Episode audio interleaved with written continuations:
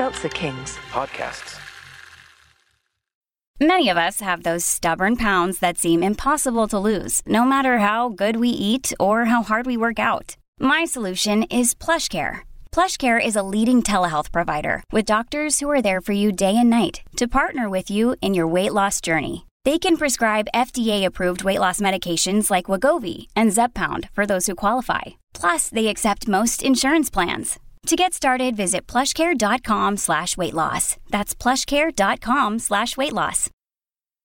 My name is T2756. Would you like to have sex with me now for money? Worst Movies Ever Played is back with three new VHS movies for your ears. Sextipede, you're alive again. How I've missed you. Anything can happen in this actual play RPG podcast, and we mean anything. You didn't think you could go to Texas Instruments without murdering someone, did you? Subscribe to Worst Movies Ever Played wherever you get your podcasts. No, I'm too mad at everything else to be snarky to you, Gavin. Just hit the language warning. The following podcast contains You used to be a kind, loving man, and now you're a foul mouthed monster. explicit language.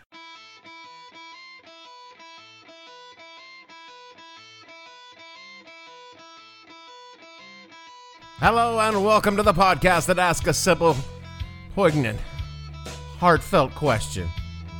Everyone in this fucked up country, what the hell were you thinking? I'm your host, Dave Bledsoe, and this is episode number 367. Who could have seen it coming edition of the show, where we talk about, well, what the hell do you think we're going to talk about the end of Roe? Stay tuned.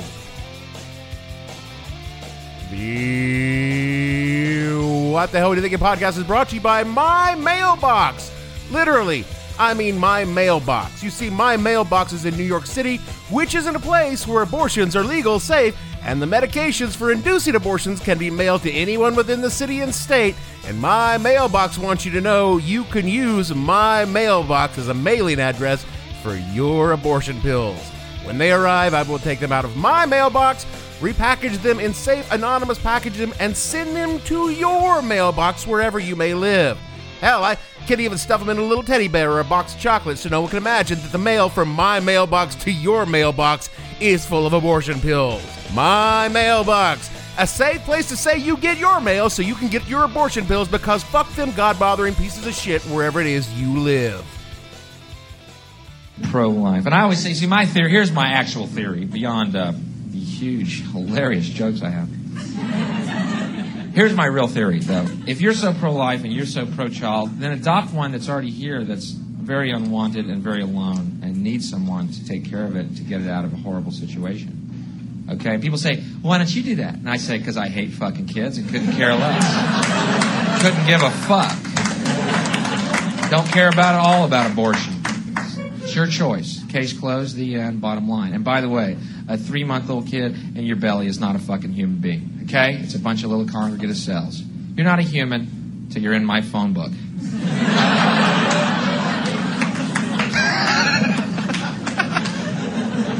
there, my hat is now in the political ring. I was born in the latter half of the 20th century to a position of privilege and power through no effort or indeed exertion of my own. It was all through the genetic lottery of possessing two very white parents and the coin flip of a chromosome that came up penis and that I'm attracted to a gender that is opposite my own. How wonderful for you.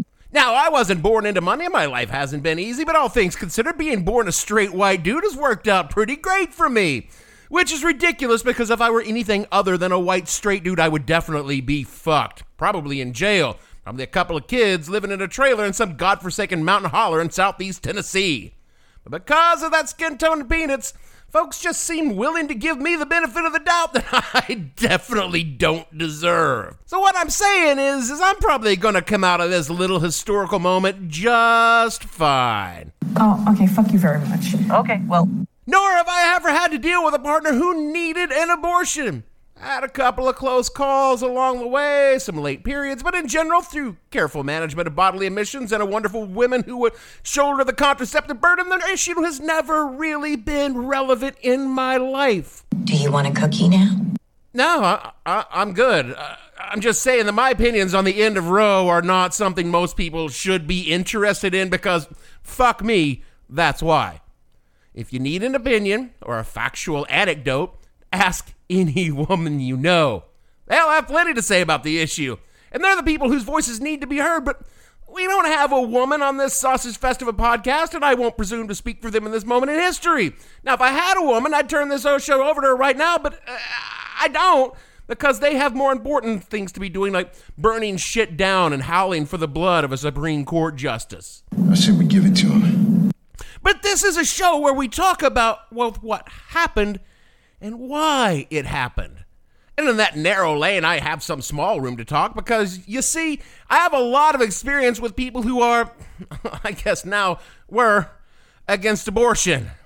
Not mention a time or 20 that my parents and I could not be more different if we were from some separate planets, and it should come as no surprise that both of them had issues with the idea of what they termed baby murder. I'm not shocked. You shouldn't be. I, have not spoken to my parents recently, but I can only imagine that the two of them are thanking Jesus for this victory over the forces of what they see as capital E evil. My mother once explained to me her personal reasons for being anti abortion, and that's a story I'm not going to tell because it's not my story and it's intensely personal. And as far as reasons go for being personally against abortion, hers are good. But that's about her choice not to have an abortion. Her reasons for why no one else should be allowed to have an abortion, well, those are. I, I would call them a bit more simplistic. Because Jesus told me to. Now, I've said before, I'm not a biblical scholar, but I'm reasonably familiar with the general contents of the New Testament, and even the simplest of text searches on said testament will demonstrate what I'm about to say. Jesus said jack and shit about abortion.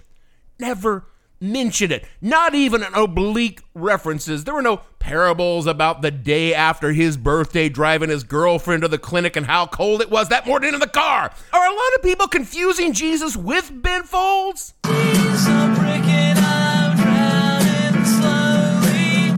Look, you can check all you want for the bur- for the words abortion or references to terminate a pregnancy, and you are never going to find them in the fucking Bible. I mean, there are plenty of references about killing kids after they were born, and a lot of them seem to come from this God guy asking his people to do it. So I'm not at all sure why my mom and everyone like her got the idea that Jesus was against abortion. Well, I mean, that's not exactly true. I do know where it came from. Someone just made that up, right? Yep, and would you like to guess who made that shit up? Like a white guy. Yeah. Now, scholars will drop names like Didache or Clement of Alexandria or Tertullian or St. Basil, along with Gregory of Nyssa and Maximus the Confessor, which would be a fucking awesome name for a metal singer.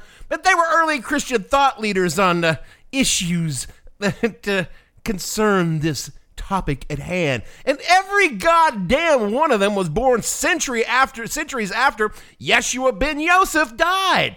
Where it really becomes a thing is here in the States a bit later than those old white dudes. And it gets going with, according to Wikipedia, yeah, we're going to be uh, quoting the Wikipedia a lot because we're on a turnaround here. Quote, in 1966, the National Conference of Catholic Bishops, the NCCB, asked then Reverend James T. McHugh to begin observing trends in the reform of policy on abortion, unquote. The Catholic Church has long had a habit of sticking its nose into the sexual business of other people when they weren't making their business to stick their dicks in altar boys. Oh, that's a good burn. McHugh went on in 1973 after Roe was announced to formalize the National Right to Life Committee to unify various Christian groups, even Protestants, into collective action to combat the sin of abortion. Oh, right to life. You know, that's always struck me as a bitterly ironic sort of term.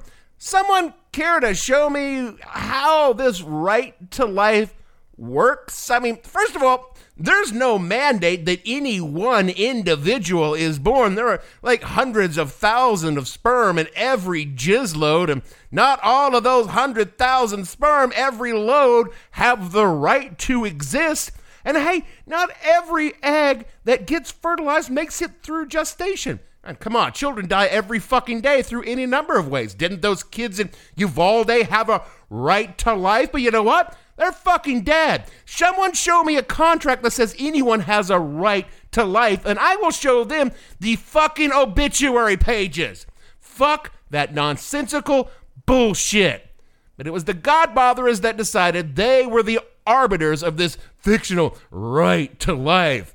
And it wasn't until two things happened that really made anti choice viable in this fucking stupid country. And the first was a bunch of religious grifters who discovered they could fundraise off abortion. One last long grift, huh? Yeah, I cannot emphasize enough that everything in this stupid, fucked up country comes down to the grift. Quoting from the AmericanHistorian.com, quote, In the late 1970s and early 1980s, evangelical Christians joined the movement in great numbers rejuvenating and eventually radicalizing the movement. Previously, in the late 1960s, evangelical scholars, pastors, and physicians could not agree on whether or not an abortion was sinful. But by the late 70s and early 80s, this sentiment had changed. Many evangelical laypeople and clergy opposed legal abortion and joined the fight to end it. Some simply joined existing pro life groups, others formed new, more radical groups that rejected the politics of legislative reform unquote. In the years leading up to and immediately after Roe, evangelical Christians didn't like abortion, but they leaned towards being at least somewhat rational on the topic. Again, from Wikipedia quote During the 1971 and 1974 Southern Baptist conventions, Southern Baptists were called upon to work for legislation that would allow the possibility of abortion under such conditions as rape, incest, or clear evidence of s- severe fetal deformity, and carefully ascertain as- evidence of the likelihood of damage to the emotional, mental, and physical health of the mother. W. Barry Garrett wrote in the Baptist Press Religious liberty, human equality, and justice are advanced by the Roe v. Wade Supreme Court abortion decision. Unquote. So you could see the issue wasn't so much on the minds of the church leaders and lay people. And hey, I was too young at that time in my life to remember a lot of what was going in church, but I sure as hell don't remember any hellfire and brimstone sermons about Roe. Oh, but then people with names like Jerry Falwell and Jim Bakker, Jimmy Swaggart, and my favorite Oral Roberts began pouring out like roaches on a drop french fry to get on that fat, fat anti-abortion money. I mean, you think those private jets are going to come from old ladies' pension checks without a little grease on the wheels? Praise Jesus! Roe was a gift that kept on giving to every single one of these silk-suited huckster motherfuckers who sold God to the morons of America that they had made, and they made millions on telling people whose sexual organs had long since shriveled on the vine that the Lord told them that abortion was murder, and the only way to save them babies was to dig deep into your pockets and give your donations so the pastor could finance a water slide at the Jesus Land Amusement Park and Pro Life Center. Praise his name. Maybe your pastor at East Boodlefuck Baptist had some kind of sincere religious conviction over abortions, but no one from the Pope down to Reverend Jimmy Ass Earl White on the revival circuit in Chickamauga, Georgia, saw Roe as anything other than a fundraising windfall and a stepping stone to unimaginable riches and power. The televangelist parasites of the 1980s grabbed onto Roe and used it to fundraise, fundraise, fundraise. So, so much money. Every single one of these swindling motherfuckers began turning on the tears and crying about the unborn, and their sheep flocks responded by turning on the money machine and making it fucking rain. Hell, by 1980, these televangelist fuckers could afford thousands of abortions for their mistresses and first stoles for their wives, and every goddamn dime of it was fucking tax exempt. And you know what? When that kind of money's on the table, it ain't long before the scavengers come swooping down to strip the fucking flesh off the bone. And when it comes to stripping the dead, rotting flesh from the carcass of freedom, that can mean only one political party. It's the Republicans. The grand old party indeed. The first big GOP name on the tit of evangelical money mommy was a douchebag by the name of Henry Hyde, congressman from Illinois. Hyde attacked an amendment onto a veto override of a health, education, welfare budget, preventing the federal funds to be used for any abortion, excepting the mother, excepting rape, incest, or the life of the mother being in jeopardy. Oh, surprise, surprise, in the 1980s, the rape and incest provisions were stripped out of that, leaving just the life of the mother. Maybe if she were white enough. Prior to Hyde, Medicaid was funding about 300,000 abortions a year because you know what? Poor women need abortions and they need help paying for them. After Hyde, that dropped to just over a few thousand a year. And you know how else is fucked over? Native American women. The federal government funds most health services on reservations, and old Henry Hyde effectively stripped away the rights of these native women who know a thing or two about having their rights taken away through this needed health care. Oh, yeah, I got, I got another one here. Now, now, this is for you conservatives out there. Anyone on active duty in the military, their dependents, and their veterans, ha, fuck you, no more abortions for you. Thank you for your service. And if you think this is like old news, that i it's a Hyde Amendment, David. It was 1976. Who uh, does have to have anything to do with that? Do you know that when Obamacare passed in 2010, it too contained a provision stating that no federal funds would be used for abortion, for abortion, and that was added as an executive order in order to get some votes by none other than Barack Hussein Obama. But oh, forget about Barry Pod, friends. There was one man who looked at the frothing fear rage spurred on by a dozen or so hypocritical Bible thumpers and thought to himself, You can use them. And it took the singular myopic vision of that one man who saw in the slack witted, drooling faces of a million fuckwits that their fake faith based outrage could wash him like a tidal wave of excrement from the overflowing shitter of middle America up to the pinnacles of power. And the only man who could be so base as to make this these simpletons his base, come on. You know the name, you know what he did, so come on and say it with me now. Ronald Wilson Reagan. In his blockbuster 1983 essay, the Gipper came out swinging like Nancy on a Hollywood casting couch. Quote, well, the 10th anniversary of the Supreme Court decision in Roe v. Wade is a good time for us to pause and reflect. Our nationwide policy on abortion on demand through all nine months of pregnancy was neither voted for by our people nor uh, enacted by our legislator. Not a single state had such unrestricted abortion before the Supreme Court decreed it to be national policy in 1973 but the consequences of this judicial decision are now obvious. Since 1980 73, more than 15 million unborn children have had their lives snuffed out by legalized abortions. That's over 10 times the number of Americans lost in all of our nation's wars.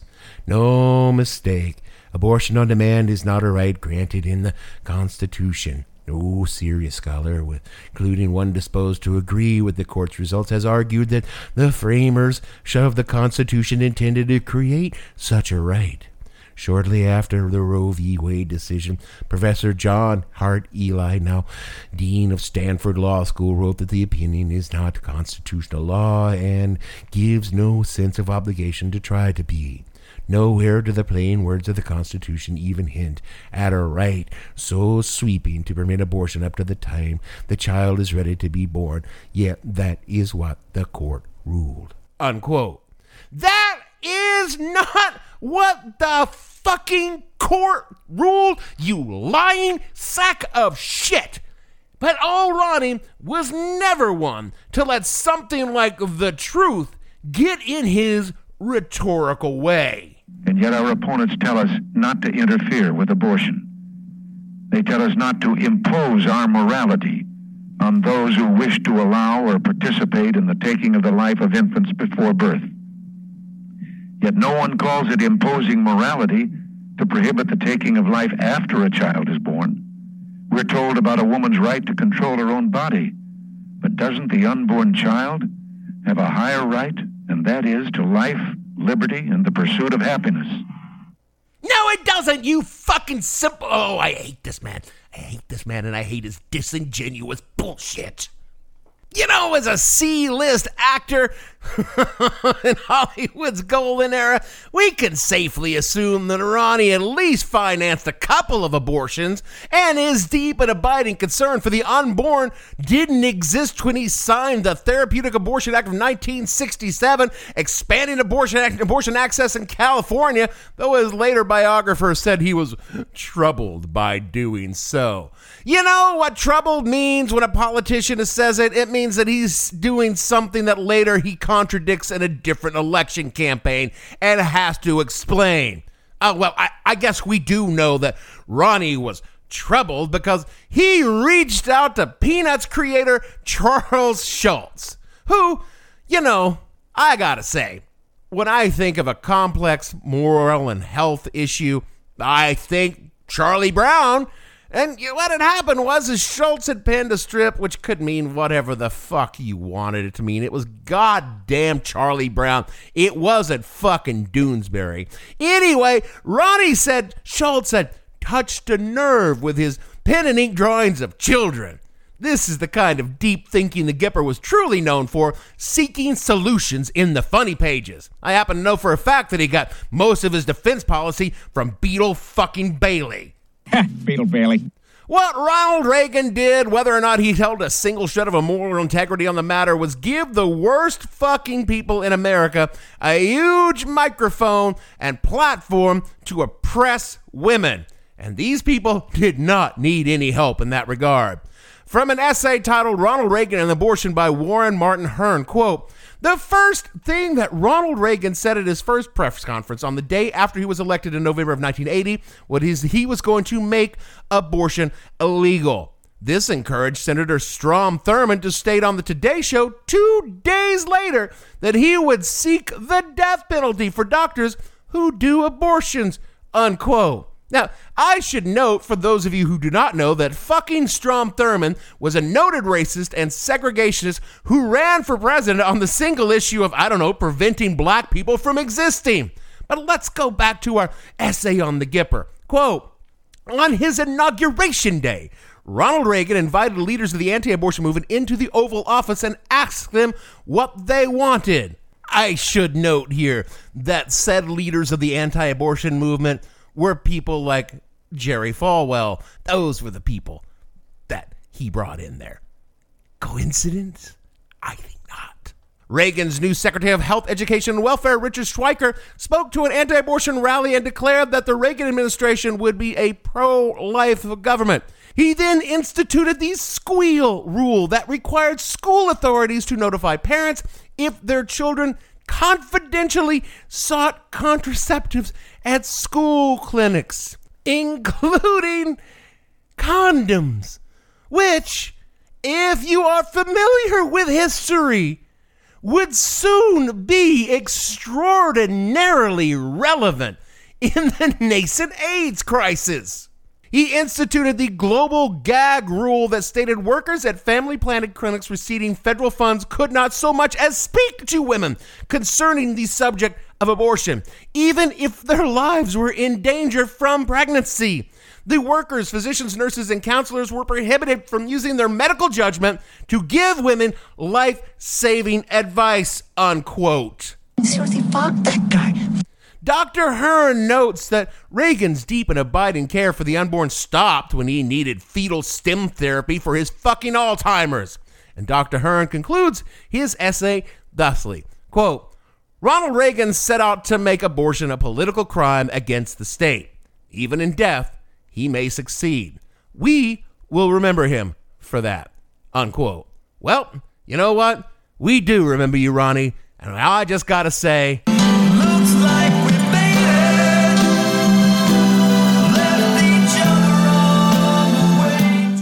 From the moment Roe was decided, the plan to get rid of it went into action. And it wasn't a plan by intellectuals and philosophers crafting compelling arguments to convince the nation of their position, but, but a group of hucksters grasping the Bible in one hand and a moron's money in the other. And the politicians whose only real position was maintaining the dominant position of the white Christian male in this country. And, of course, to make fat stacks from bone donor monies and land cush jobs in the private market once they left office. They don't give a fuck about women or children or even God. They give a fuck about controlling you. And if you think this will stop with abortions, I got the kingdom of heaven to sell you for just a small donation. And what is most infuriating of all is how the Democrats are shocked, shocked, I tell you, that this has come to pass. The fuckers have been telling us for 50 fucking years this is what they were going to do. And then they worked with single minded devotion to make it happen. They literally took what little democracy we have in this country, shat on it to stack the deck in the Senate and the courts, working for this very day. And now Joe Biden, Chuck Schumer, and Nancy Pelosi are all like, None of us could have seen this one coming. It isn't like every single Republican has said we are definitely going to take these rights away from these women because we hate them, and we're going to do it the very second we get a chance or anything like that. Yeah, they just sort of snuck it right past us all, right? And these fuckers have the temerity, the Democrats, to start pumping out fundraising emails hours after women in over half the states in the country were demoted to third class broodmares for the theocratic states of America. I'm sure the women in low rent Gilead are super happy to donate to the DNC, Nance, because I know I am. And what's worse, we kind of got to stick with these fuckers because they are literally all we've got. For every AOC, Liz Warren, or Bernie Sanders, there are five go along to get along fuckheads out there that are perfectly content to have this be a get out the vote issue come November. That's right, ladies. Your body is not only an incubator for the GOP, it's also a real needle mover when it comes to the polls for the Democrats. Aren't you thrilled? No, not, not, not really. Now, there's a little group out there that goes by the name of Jane's Revenge. Presumably, that's a reference to the synonymous Jane Roe, and uh, they're characterized as a left wing American militant extremist pro abortion rights group that to date have engaged in 19 acts ranging from spray painting a little graffiti to a couple of small fire bombs on empty offices in places like those fake abortion crisis centers or right wing politicians and one church all over the country. And every time they do one of these little protests, they leave a tag there that reads basically if abortions aren't safe, you aren't either. Now, look, I'm not the sort of person that would ever encourage such behavior because legally that would expose me to certain liabilities as a podcaster. But if I had to say, hypothetically, what I thought about the things that Jane's Revenge is doing, I would say that purely as a speculative statement, that if they did more things like. And most of all, churches. You know, uh, I, it would make people really upset and probably get your message across if you were to burn, a, say, a couple of mega churches, that would really make people sit up and take notice. But you definitely, definitely, definitely should not do that because that would be wrong. Wink, wink. Because it is high time for us to realize that a small number of God bothering asshats and their pet politicians who do not speak for the majority of America, indeed, they speak for a tiny number of zealots who, through the application of money and political prowess, have seized control of the government and forced the will of a very, very, very small minority on the majority. It is high time that shit stopped one way or another. But don't burn down churches because that's wrong. Unless, you know, you really, really want to. That is it for our show this week. Look, seriously, this is fucked up. It's okay to feel however you feel about this week. I just wrote this week's show because I I couldn't talk about the Canadian tuxedo and it was a dumb idea for a show anyway and really it seemed in poor taste for me to use that this week. So we put a turnaround real quick on this show, which honestly I should have had written and in the hopper ready to go when the decision came down. But you know, me and Chuck Schumer, I guess we're not so different after all because we didn't see it coming. And hey, I'm even going to fundraise it off it too. So rate and review and donate to our Patreon, patreon.com slash what the hell podcast. You never know. I might just be unjustly accused of burning down a church because I was in the area of a burnt down church with all those gas cans. Who knows? So do all the stuff Jeremy tells you to do in the closing because he wants you to get out there and get mad, but he also wants you to not get caught. And Celtic Kings disavows any knowledge of me, churches Bernie, or any other acts of violence or vandalism because really they don't need that shit, and uh, that's on me, not on them. So for me, Dave, so-called facts are fraud. They want us to allege and pledge and bow down to their god Bledsoe. Producer, Bam! Here's the plan. Motherfuck Uncle Sam. Gavin, and all the fictional ragers against the machine, we want to say, yo, we got to take the power back. We'll see you all next week.